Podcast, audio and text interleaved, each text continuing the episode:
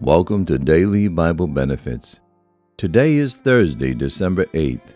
On this day in 1940, the Chicago Bears beat the Washington Redskins in the National Football League championship by a score of 73 to 0, the largest margin of defeat in NFL history. Today on the broadcast, I'll be talking about rest in the Lord. Mark 6, verses 30 through 31 and the apostles gathered themselves together unto Jesus, and told him all things, both what they had done and what they had taught. And he said unto them, Come ye yourself apart into a desert place, and rest a while.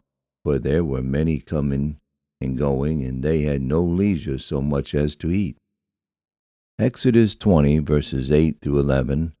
Remember the Sabbath day to keep it holy. Six days shalt thou labor and do all thy work, but the seventh day is the Sabbath of the Lord thy God. In it thou shalt not do any work, thou, nor thy son, nor thy daughter, thy maidservant, nor thy, thy manservant, nor thy maidservant, nor thy cattle, nor thy stranger that is within thy gates. For in six days the Lord made heaven and earth, the sea, and all that in them is, and rested the seventh day. Wherefore the Lord blessed the Sabbath day and hallowed it. Matthew 11, verses 28 through 30. Come unto me, all ye that labor and are heavy laden, and I will give you rest. Take my yoke upon you, and learn of me, for I am meek and lowly in heart, and ye shall find rest unto your souls. For my yoke is easy, and my burden is light. Rest, my soul, rest.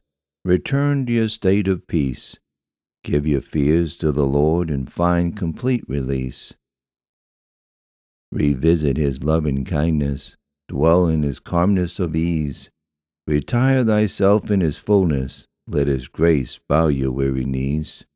Go back to the youthful days, remember his patience, bountiful reclaim your right to his respite his endurance is plentiful. Rest, my soul, rest. Let his mercy comfort and console.